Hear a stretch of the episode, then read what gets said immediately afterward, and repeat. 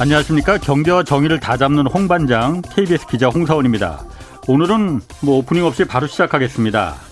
아, 내년 3월 9일이 이제 대통령 선거죠. 8개월 정도 남았는데 다음 대통령은 무엇보다 경제 조예가 깊어야 한다라는 점을 강조하는 분 계십니다. 아, 지금은 야인으로 계시지만 정치권에 미치는 영향이 작지 않은 분이시죠. 김종인 전 국민의힘 비상대책위원장 모셨습니다. 안녕하세요. 네, 안녕하세요. 예, 네. 반갑습니다. 자, 오늘 아마 경제쇼 들으시는 분들이 의아하게 생각하시는 분들도 있을 겁니다. 아니, 네. 정치를 왜 경제쇼 모셨지? 그렇게 생각하시는 분 계실 텐데, 원래는 경제통이셨죠? 처음부터. 어, 원래 내가 전공이 경제학이 전공하는 사람이니까. 그래서 서강대 경제학과 교수하셨고, 예, 예, 예. 우리 헌법의 경제 민주화 조항 들어가는데 주도하시기도 하셨어요.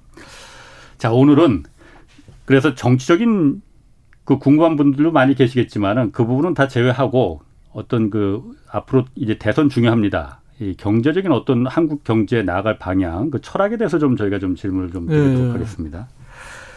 다음 대통령 경제 조예가 깊어야 한다 이런 말씀하셨어요. 그게 이유로 이유는 뭐라고 좀 생각하십니까? 지금 사실은 이 우리가 우리가 이 코로나 바이러스 사태를 갖다가 지금 1년 반 이상 겪고 있는 과정 속에서 물론 경제적으로 자세히 호황을 누리는 업소도 있지만 예. 상당수의 사람들 예를 기초생활 수급자라든가 이 소, 소상공인 자영업자 이런 사람들이 이런 피해를 갖다 많이 보고 있어요. 예. 그러면 사실은 내년 대통령 선거에서 내가 그 문제가 적지 않은 이슈로 등장할 거라고 생각하는데 네. 그러면 과연 그거를 어떻게 해결할 것인가 하는 그런 방안을 가진 소위 사람이 대통령이 될 수밖에 없지 않겠느냐 이렇게 봐요. 예. 그러니까 예를 들어서 지금 코로나 사태를 극복한다 쳐도 코로나 이후에 있어서의 그 사람들의 생활이 코로나 이전의 상황으로 되돌릴 수 있을 것이냐 여기에 대한 관심이 제일 많이 있을 거예요. 그렇겠죠. 그 다음에는 지금 이 전 세계가 서로가 지금 특히 이 미중이 소위 그냥 세력. 다툼을 하는 과정 속에서 신기술에 대한 경쟁이 심하지 않습니까? 예. 그러니까 여기에서 우리가 이 미중 간에서 우리가 지금 진행되는 상황을 보면 미국은 모든 거를 자국에서 작업해야 된다고 이렇게 생각을 하고 있고 또 중국은 소위 자강 자립해야 된다고 이렇게 얘기를 하고 있어요. 예. 그러니까 근본적으로 지금 그동안에 형성됐던 글로벌 이 공급 체인 자체가 지금 이 새롭게 형성되는 과정에 있기 때문에 거기에 네. 우리가 어떻게 제대로 적응할 수 있을 것인가 생각을 할 필요가 있는 것 같아요. 예를 예. 들어서 우리가 지금 우리 수출의 한 67%가 중간재를 수출을 갖다 하고 있는데 미국이 모든 거를 작업할 것 같으면 미국의 시장도 축소될 수밖에 없고 그렇죠. 중국이 자강 자립을 해버릴 것 같으면 주- 중국에 수출할 수도 없는 이런 상황에 봉착할 수밖에 없는데 네. 그럼 그러한 것들을 전제로 했을 적에 우리는 우리 경제를 어떻게 전환시켜야 할까는 이런 개념 정도를 갖는 사람이 대통령이 되지 않고서는 네. 사태 파악 자체가 힘들지 않겠나 이렇게 생각을 합니다. 음, 그런 면에서 이제 경제적인 조회가 있어야 된다. 그러면은 본인이 이제 다음 대선에서 어떤 사람이 이제 대통령이 될지 는 모르겠지만은 대통령 본인이 경제 전문가야 되는 건지 아니면 경제적인 유능한 참모를 두고 있으면 되는 것 아닙니까? 아니, 그러니까 뭐 지금 현재 다- 다음에 대통령을 하겠다고 지금 나서는 분들을 볼것 같으면 네. 경제 전문가라고 뚜렷하게 얘기할 사람이 뭐 한두 사람 있는 것 같아요. 한두 그, 사람 있긴 예, 마음에 예, 두고 계신 분이 있긴 근데 한두 사람이 있는. 것 같은데 그 사람들은 현재로 봤을 때는 예. 국민들 지지도가 이렇게 높지를 않고 예. 그렇기 때문에 과연 그 사람들이 후보자가 될 수 있을 것이냐 자체에 지금 의- 의문을 던지지 않을 수가 없는 상황이에요. 예. 그러니까 뭐 대통령이라고 되는 사람이 반드시 경제 전문가가 아니어도 상관, 상관은 없다고 봐요. 예. 이 사람이 최소한도 우리는 경제에 대한 전문가는 아니라 할지라도 일반적인 감은 갖고 있는 사람이어야 되겠네. 음. 그런 감을 갖고 있어야지 사람도 제대로 기용할 수 있지. 이 전문가를 갖다 아무나 갖다 놓는다고 해서 또 그 사람이 경제 정책을 잘한다는 보장이 없습니다. 예. 예를 들어서 초기에 이 문재인 정부의 초기의 경제 정책을 볼 것 같으면 결국은 초기에 저희 경제 정책을 담당한 사람들이 제대로 틀을 짜질 못했기 때문에 오늘날 문재인 정부 지난 4년 동안의 경제 성과가 별로 이렇게 바람직스럽지 못하게 나타난 거죠. 음, 뭐 문재인 정부 경제 성과는 이제 후반에 가서 조금 더 좀 저희가 좀 다뤄보기로 하고요. 이번 대선 중요합니다, 정말로. 그래서 우리나라가 한국 이제 선진국으로 도약하느냐 못하느냐 그 길목에 서 있다고 봐도 될 것 같아요. 이번 대선 핵심을 그 변화로 꼽으신 바가 있어요. 예. 변화. 예. 공정이 아니라 이제는 변화다. 예. 그게 무슨 의미입니까?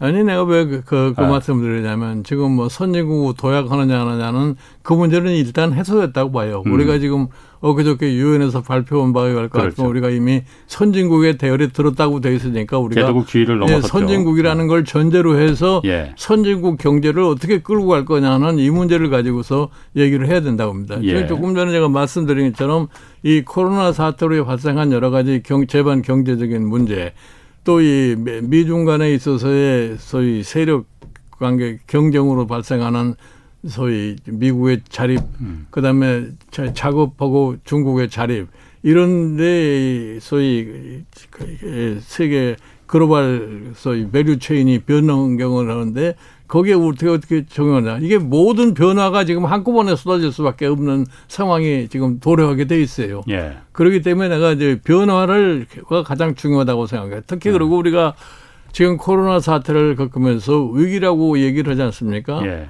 근데 위기가 흔히 얘기해서 기회다 이런 얘기를 하는데 우리가 그 기회를 포착하려고 할 것 같으면은 변화하지 않으면 기회를 포착할 수가 없어요.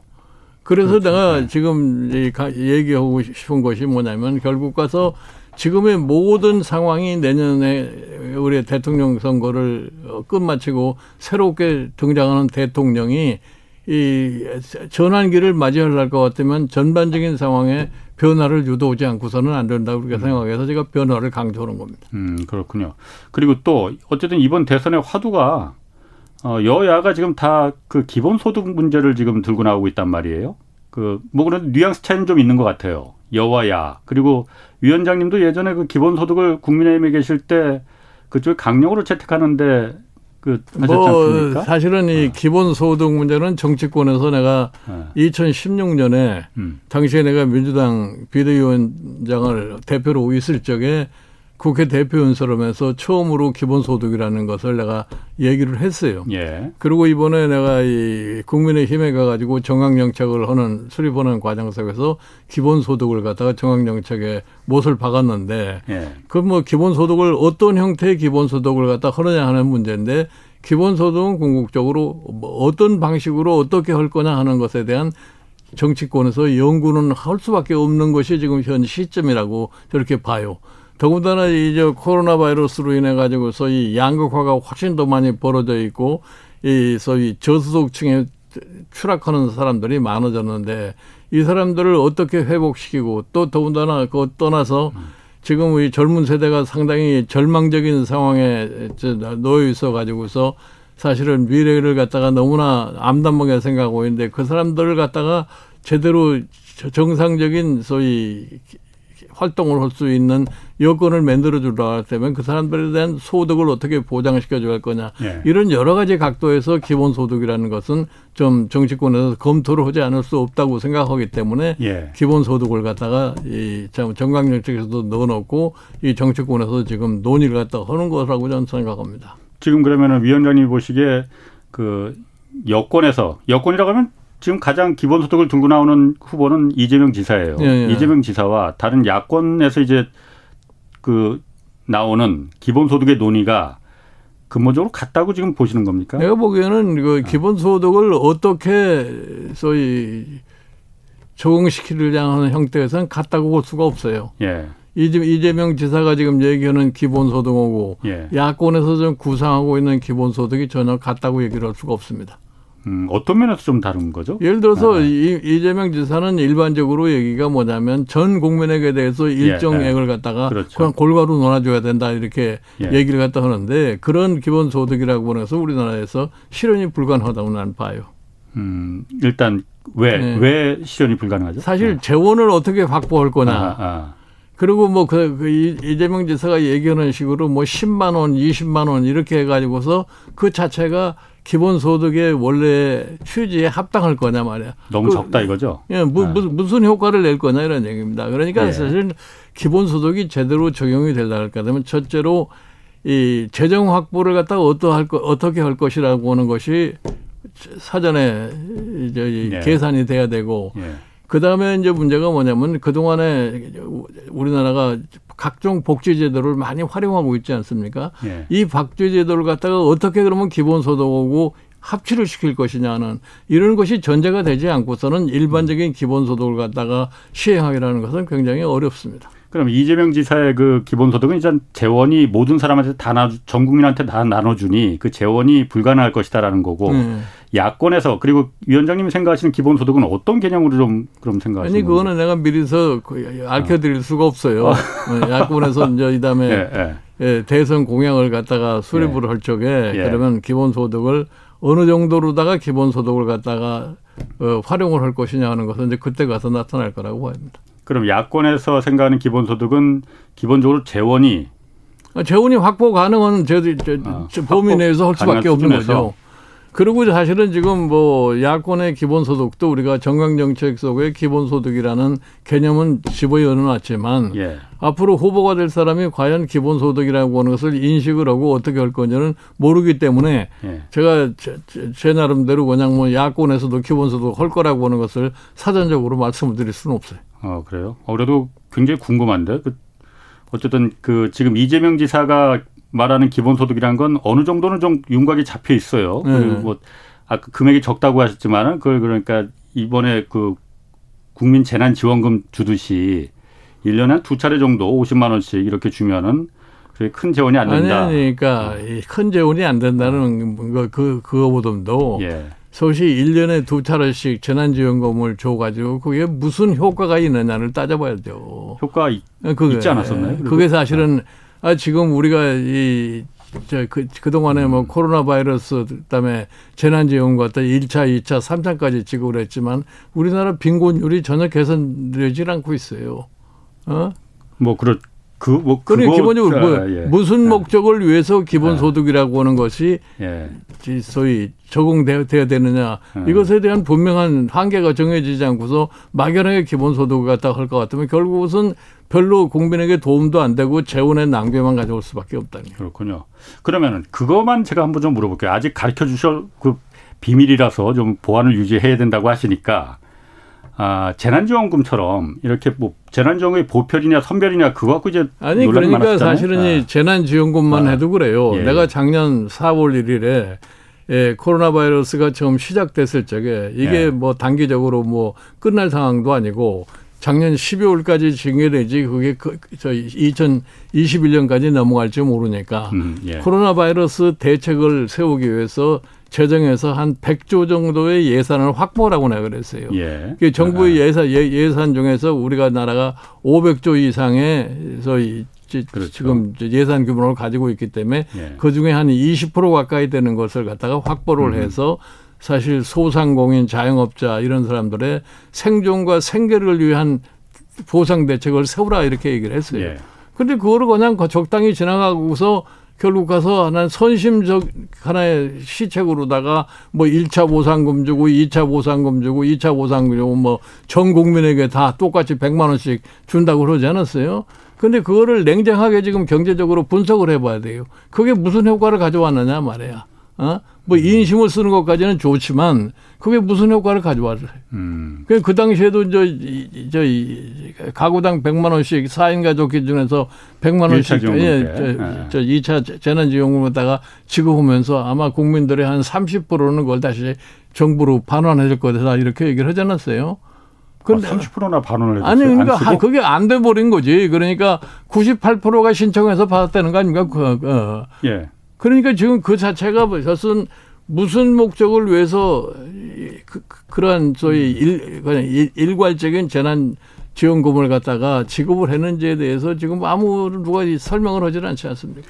그러니까 일각에서는 그렇게 얘기를 합니다. 그 재난지원금도 기본소득도 마찬가지지만은 네. 이걸 경제적인 정책으로 볼 거냐 아니면 복지의 정책으로 볼 거냐에 따라서 효과가 달라질 수 있다고 하는데 복지 정책으로 본다면은 그거는 사실은 예. 사실은 코로나 바이러스 인해서 경제가 상당히 침체되는 과정에 있으니까 예. 소비를 조장하기 위해서 그렇죠. 경제를 활성화하기 위해서 줬다는 이런 명분은 얘기를 할 수가 있어요. 그게 그런, 원래 목적 아니, 아닙니까? 아니, 그런데 아, 그게 실질적인 효과를 거두느냐면 그건 전혀 성격이 달리게 나타나고 있다 이런 얘기입니다. 아, 성격이 그 효과가 없었다라는 거죠. 네. 그게 지금 그런데 어떤 그 기관마다 학자마다 데이터가 물론 다 자신의 입장에 따라서 유리하게 해석을 해서 그런지 몰라도 다 다릅니다, 좀 그. 아니 물론 다 다른 아니 그러니까 포괄적으로 생각할 것 같으면은 예. 기본적으로 무엇을 목표로 해서 그러한 재난지원금을 갖다가 지급했는지가 분명치가 않은 거죠. 그렇군요. 어? 지난번 사실은 작년 4.15 총선 직전에 갑작스럽게 전 국민에 대해서 100만 원씩 4인 가족 기준에서 준다고 그러니까 그게 결국 가서 소위 선거용으로 써먹지 않았느냐 하는 이런 비난도 받을 수밖에 없어요. 뭐 선거 졌잖아요, 그런데 여, 여당 네. 예. 알겠습니다. 그러면은 아, 이번에 그, 그 사, 결국 이제 이번에도 5차 재난지원금이 어, 보편으로 다 줄 거냐 아니면은 어려운 사람들한테만 줄 거냐 논란이 있다가 하위 80% 소득자한테만 주기로 했단 말이에요. 네, 네. 근데 이거를 건강보험료를 활용해서 어, 하위 80%와 상위 20%를 구분을 하겠다. 왜 누구를 주고 누구를 안 줄 거냐 이거 구분하기 어렵다고 하니까. 네, 네. 이거는 어떻습니까? 건보료 기준으로 해서 선별을 구분하는 거요? 아, 뭐 기준 어. 기준이라고 하는 것을 뭐 여러 가지로 잡을 수가 있는데 건보료 기준이 가장 그래도 어. 확, 실하다고 생각하는 모양이에요. 그러니까 어. 건보료 기준으로 해서 하위 80%에 대해서 예. 지금 보상금을 주겠다는 얘기죠. 그, 그 건보료를 기준으로 하면은 그렇게 불만을 제기하는 국민들은 그렇게 많지 않을까요? 없을까요? 내가 보기에 그거는 네. 어차피 뭐, 그, 저희, 돈, 돈 받는 사람의 네. 그 생각에 따라서 다를 수가 있겠는데 예. 상위 계층이 무슨 그런 재난지원금 안 준다고 그래서 거기에 대해서 불평을 제기하거나 그러지는 않을 겁니다. 그렇죠. 어. 이건 어떻습니까? 그, 어, 11년 전에도 어쨌든 그 서울시 무상급식 논란이 비슷하게 있었단 말이에요. 어, 뭐에 대해서? 11년 전에 예. 서울시에서 왜 오세훈 시장이 이제 무상급식 다 준다고 예, 하니까 예, 그때도 이제 나온 그 반대쪽에서 프레임이 아, 부자들한테도 재벌 총수 아들들한테도 다그 그 무상급식 주고 아니 그러니까 아, 더 많은 잠깐만요 그 더 많은 세금을 좀 많은 사람들한테 있는 사람한테도 거두면 되는 거 아니냐. 그러니까 그, 아. 그 당시에 논리가 예를 들어서 네. 뭐 어느 재벌의 손자한테도 무상급식을 줘야 되느냐 예. 이렇게 얘기를 하지 않았어요. 그렇죠. 그게 가장 대표적인 예, 반박이죠. 그, 그러면 이 초등학교 학생들 중에서 재벌의 손자가 몇 명이나 돼요. 예. 어? 그러니까 그런 걸 갖다 구실로 해서 반대한 것 자체가 일반 국민이 납득을 하지 않으니까 그 당시에 주민 투표를 했을 적에 주민들이 투표장에도 안 가버린 거 아니에요. 어? 아. 서울시에서.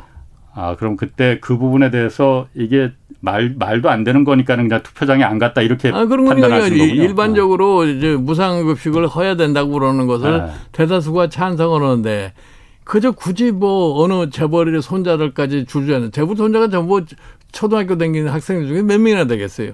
그거를 빙자해서 그걸 반대로 하니까 일반 국민이 전혀 수, 수용을 안 하는 거예요. 아, 아. 그런데 그 재벌 총수의 그 손자라는 거는 뭐 그냥 상징적인 거고 그러니까 좀 그, 있는 그, 소득이 그런, 좀 되는 사람들. 예. 예.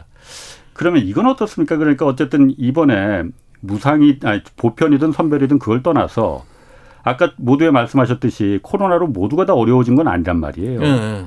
오히려 지금 수출 대기업이나 그야말로 자산가들은 더 여유가 있어졌단 말이에요. 아, 그렇, 그렇죠.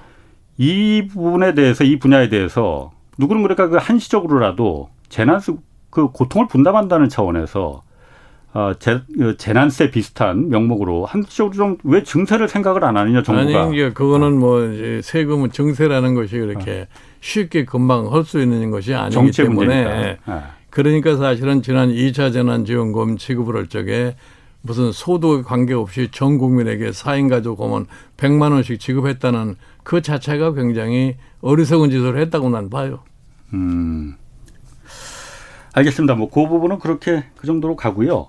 어쨌든 지금 아까 그 기본소득 문제가 나온 게 어, 어쨌든 우리 우리나라뿐만이 아니고 전 세계다 뭐 4차 산업혁명, 뭐 데이터 혁명이고 산업 구조라는 게 비즈니스 모델이라는 게 점점 이 노동력을 필요로 하지 않는 일 고용을 필요로 하지 않는 구조를 점점 가고 있지 않습니까? 그래서 이제 기본소득이라는 얘기도 자꾸 나오는 거잖아요. 아니 그러니까 아. 사실은 기본소득이라는 것이 옛날에 소위 인도주의적인 견제에서 계몽주의 시대에서부터 개념은 네. 나왔던 얘기를 네. 근데 최근에 와서 기본소득이 예, 크게 대두게 된 계기가 뭐냐면은 예. 뭐 영국 옥스퍼드 대학에서 결과가 나온 거 있어요.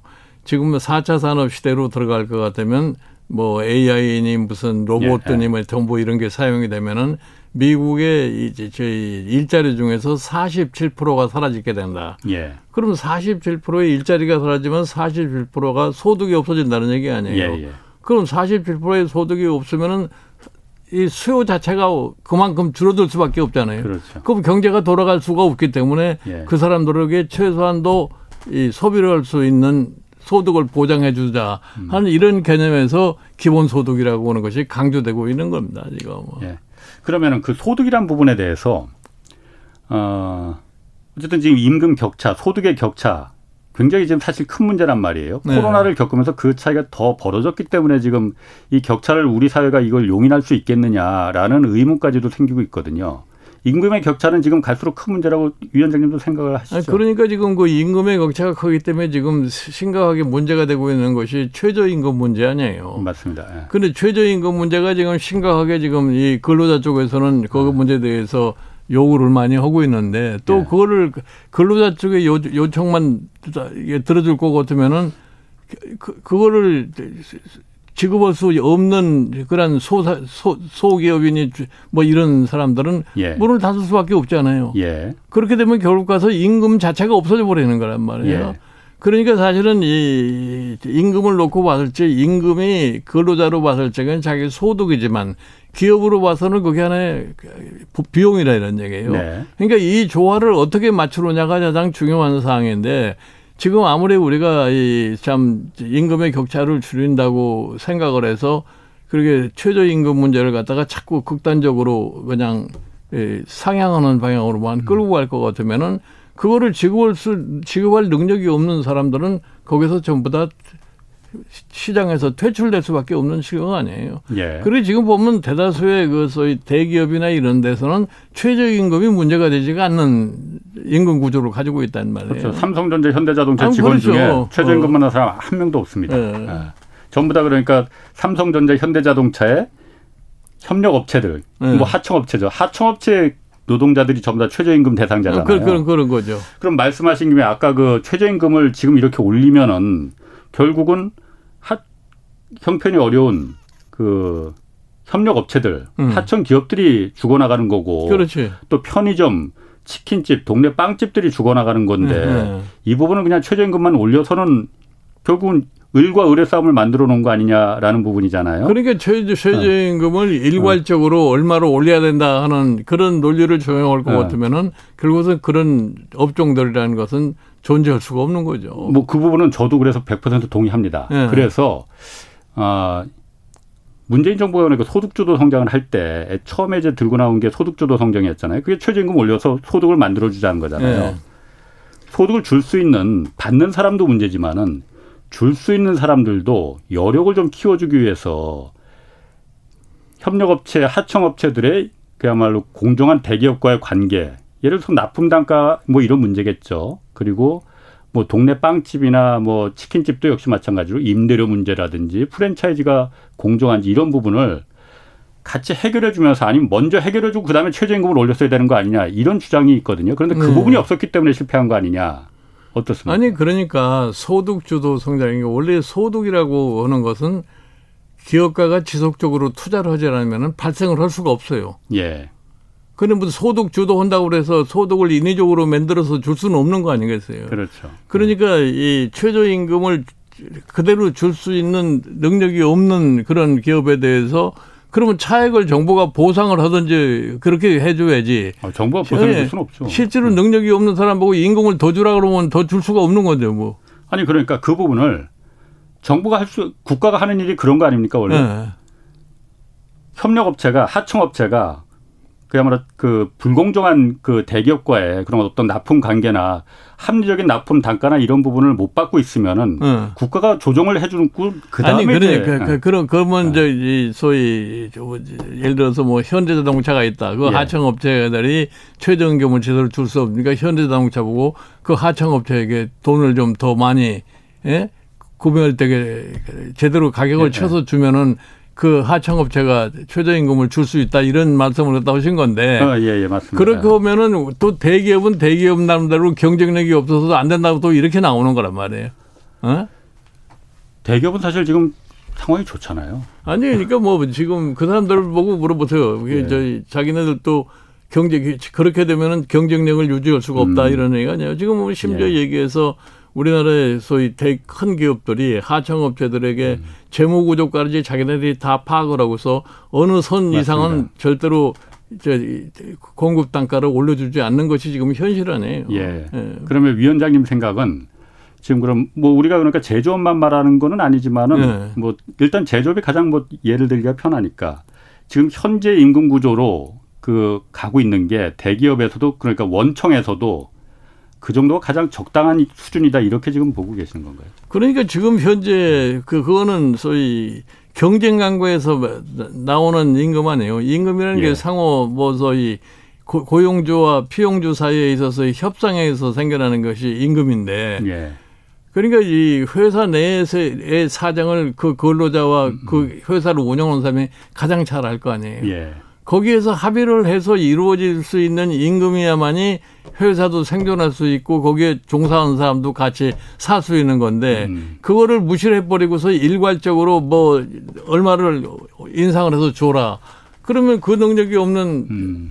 업종이라는 것은 그렇죠. 퇴출될 수밖에 없는 네, 거죠. 맞습니다. 그 부분은 제가 그 이해를 하는데 뭐 위원장님이 경제민주화를 이제 우리 헌법에 그걸 집어 넣으신 분이니까 사실 보면 요즘 보면은 아, 모르겠습니다. 그, 뭐 어쨌든 그 대기업들은 뭐 특별 배당 또 이번에 코로나로다가 너무 많은 이익이 생겨서 이그 PS라고 하죠. 그, 그 이익 공유를 하는데 직원 내부들에서만 공유를 한단 말이에요. 네, 네, 어쨌든 삼성이 저만한 그 이익을 내는 데는 갤럭시 스마트폰이 그렇게 잘, 탈, 잘 팔리는 거는 삼성이 잘 만들어서 그렇게 잘 팔리는 것도 있겠지만은 네. 수많은 협력업체들의 땀과 노력이 같이 들어간 거 아닙니까? 뭐 당연한 이익을 같이 좀 공유했으면 좋겠는데 네, 네. 그런 부분이 안 되고 왜 그러니까 이건 제 말이 아니고 어, 왜 삼성과 현대 뭐 대기업들이 자신의 직원들만 이익을 공유하느냐? 아니 그러니까 부분. 우리 우리나라의 소위 경제 구조 자체가 예. 지금 소위 강자가 양자, 약자를 갖다가 그냥 끌고 댕기는 그런 형태로 되어 있지 않습니까? 그렇죠. 우리가 그거를 시정해 보려고 노력해 본 적이 없어요. 정부가 정책적으로. 아. 그러니까 지금 우리나라의 소위 경제 구조를 볼것 같으면 상층부에 있는 재벌 기업들 이런 사람들은 국제 경쟁력에 내버려놔도 국제 시장에서 자기 멋대로 그렇죠. 살수 있는 그런 위치를 확보했다고 말해요. 예. 그러니까 지금 엊그저께 유엔에서 얘기한 대로 대한민국이 소위 선진국 경제 대열에 들어갔다고 이제 발표를 해서 이제는 우리도 국제사회에서 대한민국은 선진국 대열에 있다고 그러네. 근데 과연 우리 경제 구조가 선진국의 경제 구조에 맞게 형성이 돼 있느냐? 음. 그, 그건 그렇지가 않은 거예요. 그런 데서 지금 뭐 온갖 문제가 다 발생할 수 있는 거다 이런 얘기예요.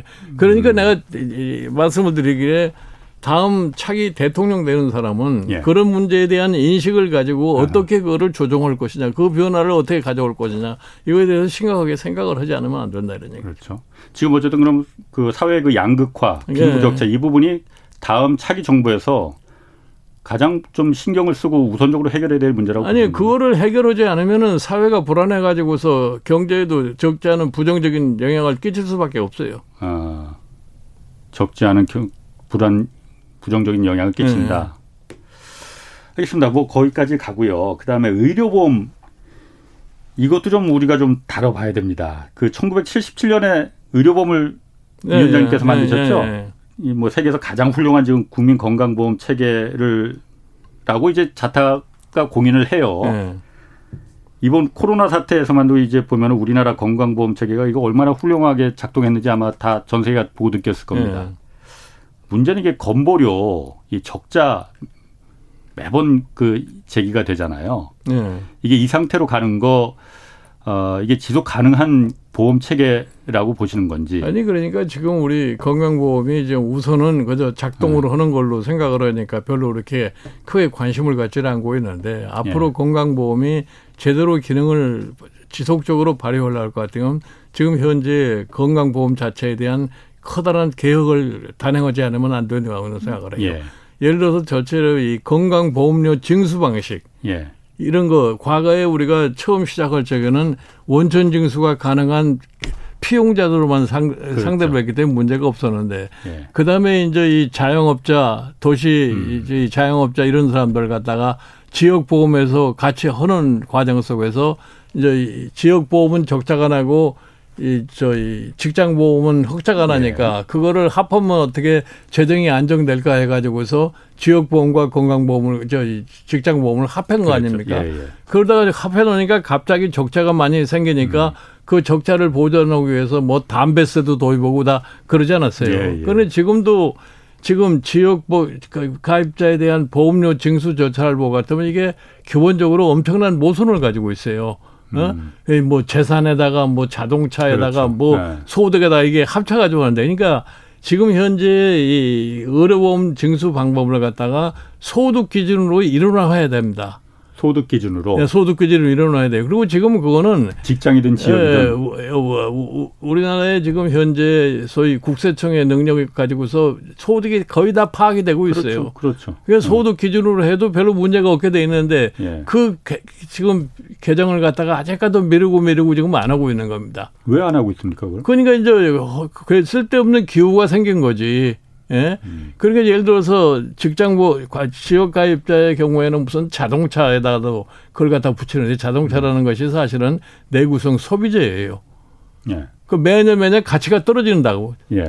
근데 거기다가 무슨 너무 의료보험료를 갖다가 그걸 기준으로 해서 음. 부과한다는 음. 그런 모순을 갖다가 제거하기 위해서도 음. 우리가 기본적으로 이 의료보험 체계 자체를 갖다가 변경시키지 않으면 안 되거든요. 그러니까 지금 직장 같은 경우는 소득으로 어느 정도 구분이 다 돼 있는데 네. 지역이 지금 그 소득 그런 거죠. 지, 지역의 어. 소득이 파악이 잘 안 된다 이래 가지고서 예. 예. 했는데 지금 사실 다 돼. 그러니까 사실은 지금은 어. 사실은 이 국세청이 예. 제대로만 작동을 할 것 같으면 음. 소득 전파 전체가 다 파악되게 돼 있어요.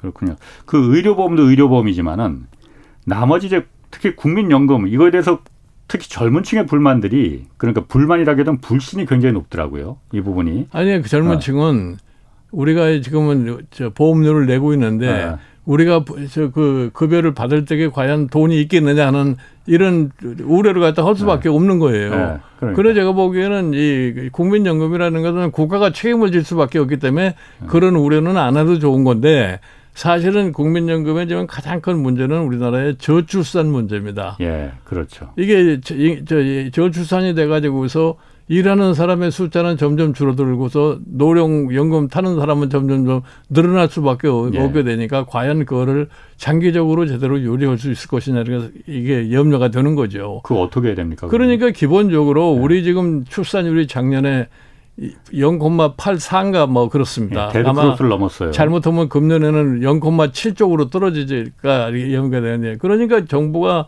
종합적으로 이 저희 인구 구조를 어떻게 끌고 가야 되느냐를 생각을 해가지고서 출산 문제를 갖다 보다 심도 있게 좀 제대로 해가지고서 출산율을 늘리는 쪽으로 갈 수밖에 없어요. 그렇, 그렇지 않아 가지고서는 모든 지금 소위 말하는 사회보장 제도가 작동을 할 수가 음. 없습니다. 예. 이것이 정, 그 출산율이 제대로 올라갈 수 없다고 생각하면 우리가 사실은 적극적인 이민 정책이라도 해서 인구 구조에 어느 정도 바란스를 맞추지 않을 것 같으면은 이런 시스템 자체가 움직일 수가 없어요. 그럼 출산율이 높아지지 않으면 이게 백약이 무효다. 그렇죠. 거죠. 어. 그러면 출산율 그거 어떻게 높입니까? 뭐 돈 준다고 높 아니 그러니까 아니잖아요. 그게 지금 뭐 우리나라의 출산율이 안, 안 올라가는 이유가 여러 가지 그렇죠. 요인들이 있잖아요. 예, 예. 어? 애가 예. 애를 기르는데 너무 비싸단 말이야. 예. 그 애를 기르는데 돈이 너무 많이 드니까 애를 기르는데 돈이 안 들을 수 있는 방법을 택할 수밖에 없는 거 아니에요. 그러니까 음. 예를 들어서 지금 이런 얘기까지 할 수가 있어요. 예를 들어서 어린애를 낳으면 18세까지 정부가 모든 것을 보장한다. 음. 뭐 그런 식으로라도 해보지 않겠느냐는 사람들도 있다고. 예. 예. 그런 부분 한번 지금 일부 지자체에서는 하고 있지 않습니까? 아니 지자체는 아. 그, 그 정도 수준 가지고는 아. 저희 출산율을 갖다가 획기적으로 높일 수가 없어요. 아. 지금 사실은 저희 전 세계에서 우리 같이 이렇게 낮은 출산율을 가진 나라가 없습니다. 예. 일본 같은 나라도 오래전서부터 저출산 국가인데 예. 거기도 최소한도 1.35는 돼요. 예. 어? 출산 출산율이 이렇게 낮아진 게 뭐 여러 가지 원인이 아까 말씀하신 대로 있겠지만은 부동산 문제 있지 않겠습니까? 그러니까 아니 그러니까 어. 말은 저거 뭐 집을 집이 없는데 어떻게 뭐 결혼도 할 수 있고 어떻게 애를 낳아서 기를 수 있느냐? 그러니까 그건 하는 일부의 부분에 속하는 거죠. 예. 어쨌든 뭐 일부의 부분이라도 예. 어, 부동산 문제도 그 큰 영향을 아마 미치고 있을 거예요. 먼저 집 사는데 돈 모아야지. 지금 애 키우는데 애, 그 학비나 뭐그 과외비 이런 거. 아니, 그러니까 예를 들어서 뭐 어. 지금 뭐 이제 도시 근로자가 자기 아파트 하나 조그만 거 사려면은 뭐 19년이 걸린다고 돈을 월급을 받는 걸 네. 쓰지 않고서도 19년이 걸려야 된다는 거 아니에요. 예.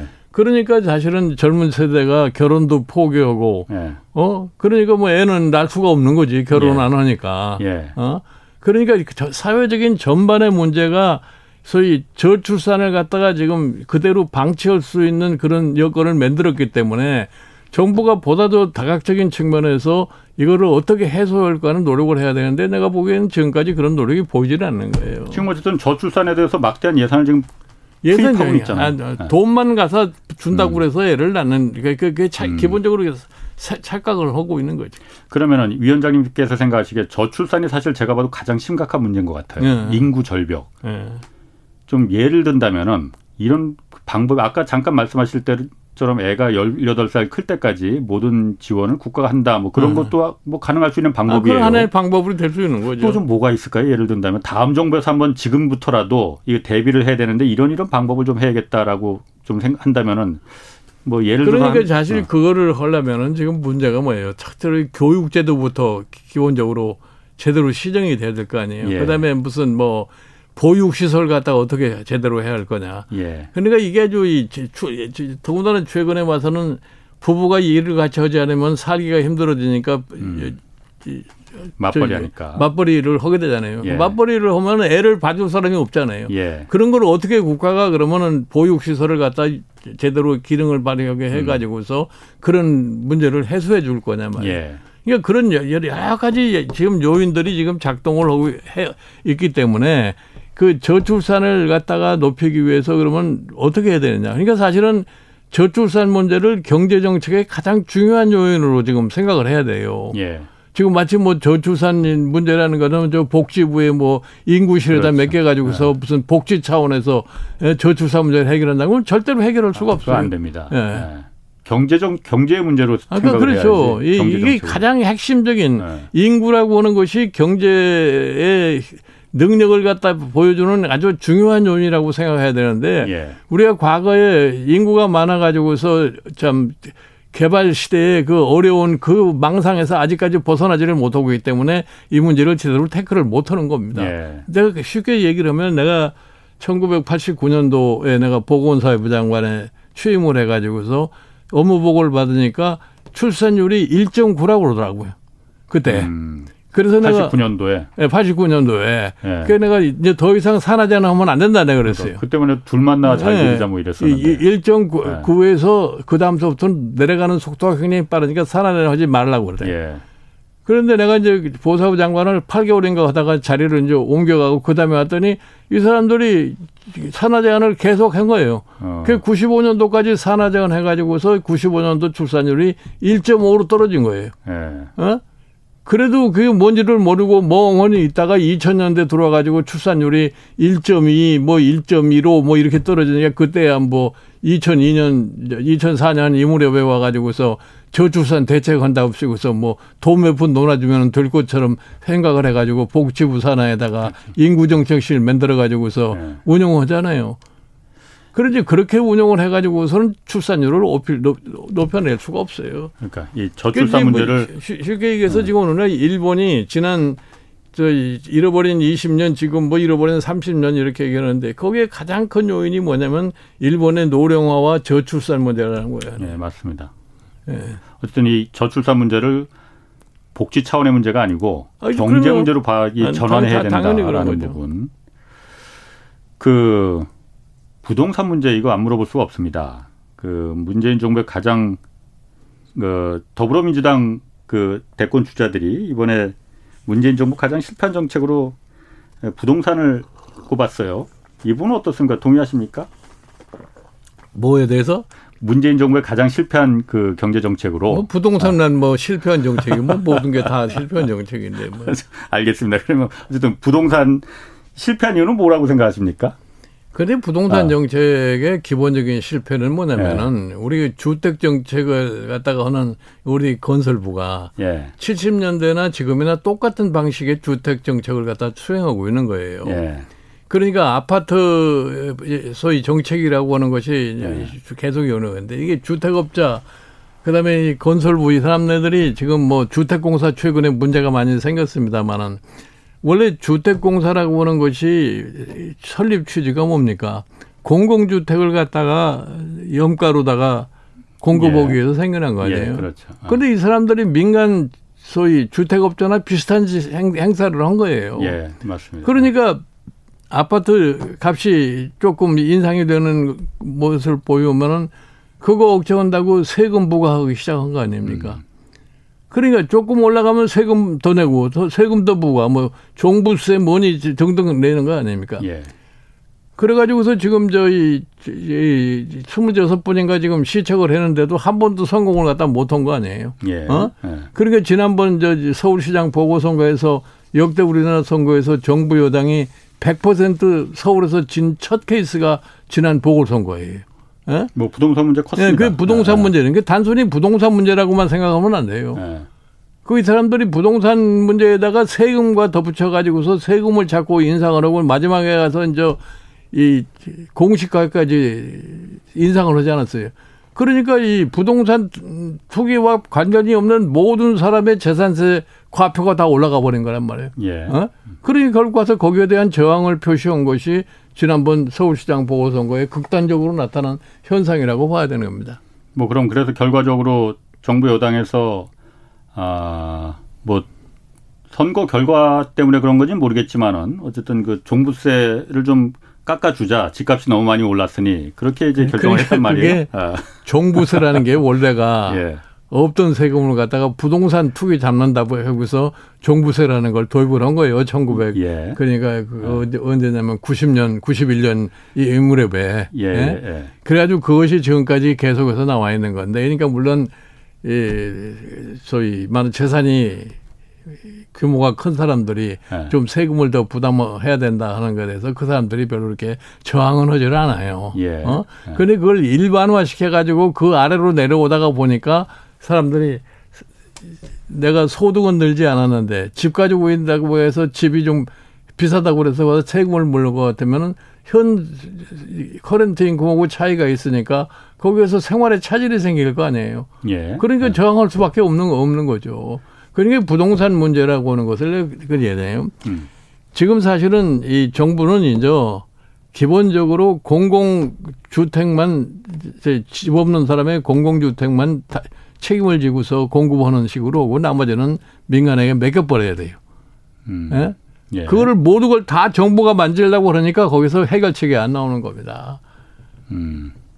그 정부가 만들려고 하는 이유는 이건 아니, 제가 그, 말하는 그, 게 아니고. 그, 그게 이제 아, 지금까지 아, 자기 의 예. 고난, 고난이라고 생각하니까 그렇게 한 거죠. 그러니까 아니, 고난, 지금 아. 우리가 보면은 예. 예, 소위 말하는 선분양 제도라는 것이 지금 70년대서부터 지금까지 그렇죠. 50여 년 동안 지속이 된 거예요. 예, 예. 그게 원래 선분양 제도라는 것은 왜 시작을 했느냐. 그 당시에는 저축이 모지런 때니까 그렇죠. 산업에 저축을 투입을 해도 모자르니까 예. 주택 같은 데 여유가 없어요. 예. 그러니까 좀 투기 자본이라도 예. 주택 건설에 좀 지원여차해가지고 선분양 제도라는 것이 시작이 된 건데 예. 그 선분양 제도라고 하는 것이 있는 한은 투기성을 갖다가 막을 방법이 없어요. 어, 그럼 누구 분양으로 그럼 돌려야 되는 어, 겁니까? 누구나 내가 분양을 받으면은 돈이 생기는데 그걸 갖다가 예. 안 들어가겠어요. 그렇죠. 쉽게 예. 얘기를 해서 지금 우리나라의 주택 공급은 건100% 가까이 돼 있는데 예. 주택 무주택자가 50%가 넘어요. 예. 그 이런 이런 상황을 뭘로 설명할 거예요? 여러 한 사람이 여러 채를 갖고 있다는 예. 얘기죠. 예. 그러니까 그 부분이 아까 예. 말씀하신 것처럼 집을 갖고 있는 데 대한 그 세금 부담이 예. 거의 없다 별로 없다 보니 그 예. 투기 수요가 자극되는 거 아니냐. 아니 그건 참만에 그렇지 어. 않아요. 그냥 자꾸 어. 세금을 부과하면 그만큼 더 집값이 올라갈 수밖에 없어요. 세금을 부과하면 집값이 오히려 올라간다. 올라가는 거죠. 왜 그렇죠? 세금을 아니 그 세금을 부담해야 되니까 집값을 올라 올라 올릴 수밖에 없는 거죠. 예를 전세값을 올려야 되고 월세도 네. 올리고 그래야지 세금 부담할 거 아니에요. 아 그러니까 그 집 주인들이 집값이 올라가면 세금 아 세금이 올라가니 그 어. 세금 올라가는 걸 보상받기 또, 또, 또, 위해서. 어. 그러니까 세, 세금이라는 걸 부과하면 예. 정가가 된다고 는 개념을 갖고서 세금을 얘기를 해야 되는데 그럼 역으로 세금을 떨어뜨리면은 집값은 떨어지는 겁니까? 그러면? 내가 보기에 뭐 떨어 또 떨어뜨린다고 해서 떨어지진 않아요. 떨어지진 않는데 예. 세금을 가지고 자꾸 뭐 세금 세금 하다 것 예. 같으면은 그것이 역시 상승 효과를 갖다 그대로 가져올 수밖에 없어요. 근데 지금 어쨌든 우리나라의 그 보유세에 대한 부담률이 뭐 OECD 뭐 우리가 늘상 정가의 보도처럼 OECD를 많이 예를 듭니다. 거기에 비해서 한 3분의 1 수준밖에 안 된다라고 하잖아요. 그거는 어. 각 나라의 세금이라는 것이 네. 단순 비교를 하면 안 됩니다. 물론 실효세율로 다, 다, 다 세금을 갖다 다이 네. 역사적인 흐름 속에서 만들어진 게 세금이에요. 예. 그러니까 사실은 예, 우리가 이 부동산 세, 금을 갖다 가지고 부동산 투기를 억제한다고 지금 수십 년 동안 해봤는데 세금을 억제한다고 해서 부동산 투기를 한 번도 근절해 본 적이 없어요.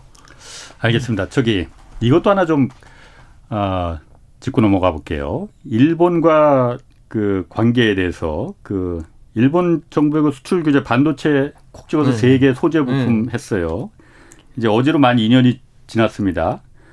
어, 당시 그 문재인 정부는 이제 그거 이제 뭐 쉽게 말해서 강공으로 밀어붙였어요. 맞대응을 했습니다. 이거 어떻게 보십니까? 그 결과. 아니 그러니까 대해서? 그게 뭐 어느 정도 조금은 뭐 그걸로 인해 가지고서 효과를 봤다고 아. 정부는 얘기를 하고 있는데 예. 지금 사실은 우리가 이 소부장 소 뭐 소재 부품 예. 장비 예. 여기에 그동안에 일본에 많이 의존해 있기 때문에 지금 사실은 국제 시장에서 조금 저는 제가 하나의 전환기라고 얘기를 하는데 예. 이 소부장은 아직도 우리가 일본을 제대로 따라가지 못하고 있어요. 그렇죠. 아. 그러니까 지금 이거를 앞으로 소부장에서 일본을 우리가 따라잡아야만이 사실은 지금 이 전환기에 있는 이 세계 경제 속에서 우리가 살 길을 찾을 수가 있는 거지. 예. 이게 안 되면은 우리가 루저로 될 수밖에 없어요. 예. 실패자로 될 수밖에 아. 없게 되기 때문에 그러니까 이런 분야를 갖다가 이 지금 과연 어느 정도 우리가 이게 시간을 갖고 갈 수 있을 것이냐는 네. 이거는 이제 앞으로 좀 우리 기업들의 능력에 달려 있는 건데 그러니까 이제 지금은 뭐 이만 시작을 했으니까 그걸 꾸준히 그걸 갖다가 지속을 해서 발전을 시키는 수밖에 없는 거죠. 아, 그러니까 제가 그 답변은 제가 그 들었는데 어쨌든 소재 부품 장비가 워낙 기초 체력이 탄 기초 체력이나 마찬가지니까 예, 예. 탄탄해야 된다. 그 부분을 좀 경쟁력을 강화시켜야 된다는 거는 원론적인 누구나 다 찬성하는 부분이고 제가 좀 묻고 싶은 거는 2년 전에 그게 한국 정부가 했던 게 그 잘한 선택이었느냐 아니면은 그때 그냥 일본과 관계를 좀 적당히 양보할 거 해서 계속 좀 이렇게 소재 부품이나 이런 그, 부분이 그거는 어. 그거는 강요된 선택이었으니까 예. 어쩔 수 없이 할 수밖에 없었던 거죠. 예. 저쪽에서 우리에게 수입을 갖다가 수출을 제한하니까 예. 거기서 안 들어오면 우리가 이 생산을 할 수가 없으니까 우리 나름대로의 살길을 찾으려니까 거기를 그렇죠. 택했던 거죠. 뭐. 그렇죠. 조금 전에 말씀드린 대로 이 소부장의 경우에는 일본이 국제 시장에서 제일 우위를 달리고 있어요. 예. 그러니까 우리가 이거를 제, 사실 제대로 이 극복을 하고 그다음에 이제 중국과의 관련돼 있는 이 경쟁 관계에서 우리가 제대로 음. 가지 않을 것 같으면 우리가 이 신기술 이런 측면에서 루저가 될 수밖에 없으니까 이게 정신을 바짝 차리고서 끌고 가는 방법밖에 없는 거죠. 알겠습니다. 오늘 뭐 이제 경제적인 부분에 대해서 이제 쭉 얘기를 나눴는데 제가 이 정치적인 부분에 대해서 한 가지만 좀 꼭 물어보고 싶어요. 뭐, 뭐, 뭐, 일전에 어느 그 CBS에서 인터뷰 하셨을 때 이번에는 어느 정도이고 다시는 개입 안 하려고 한다 이렇게 말씀하셨거든요. 이거는 내년 대선에 위원장님 뭐 후, 어떤 후보든 개입 안 하신다는 의미로 받아들여야 되는 아니 나는 사실은 지난번에 지금 네. 국민의힘에 가서 내가 처음에 얘기를 할 적에 네. 국민의힘이 네. 내년도 대통령 선거를 할 수 있는 여건을 확보를 하면은 나는 저 더 이상 예, 있지를 않겠다 이렇게 얘기를 네. 했는데 이번은 서울시장 보궐선거를 어, 끝을 내두고 보니까 결과서 예. 이제 이 국민의힘이 그걸 바탕으로 해서 소생을 해서 내년도 대선을 할 수 있는 네. 이런 상황까지 왔기 때문에 내가 더 이상은 이제는 정치에 좀 관심을 꺼야 되겠다는 것이 내 기본적인 생각이에요. 아, 그럼 개입 안 하실 생각이세요? 뭐 대선에? 가급적이면 안 하려고 그래. 아, 가급적이면 네, 네. 뭐 가급적이면 하실 수도 있겠네 그러면. 아, 뭐, 뭐, 아주, 아주 뭐, 경, 경우에 따라서. 알겠습니다. 꼭, 꼭 할다 모르죠. 예, 지금까지 김종인 전 국민의힘 비상대책위원장이었습니다. 고맙습니다. 예, 예.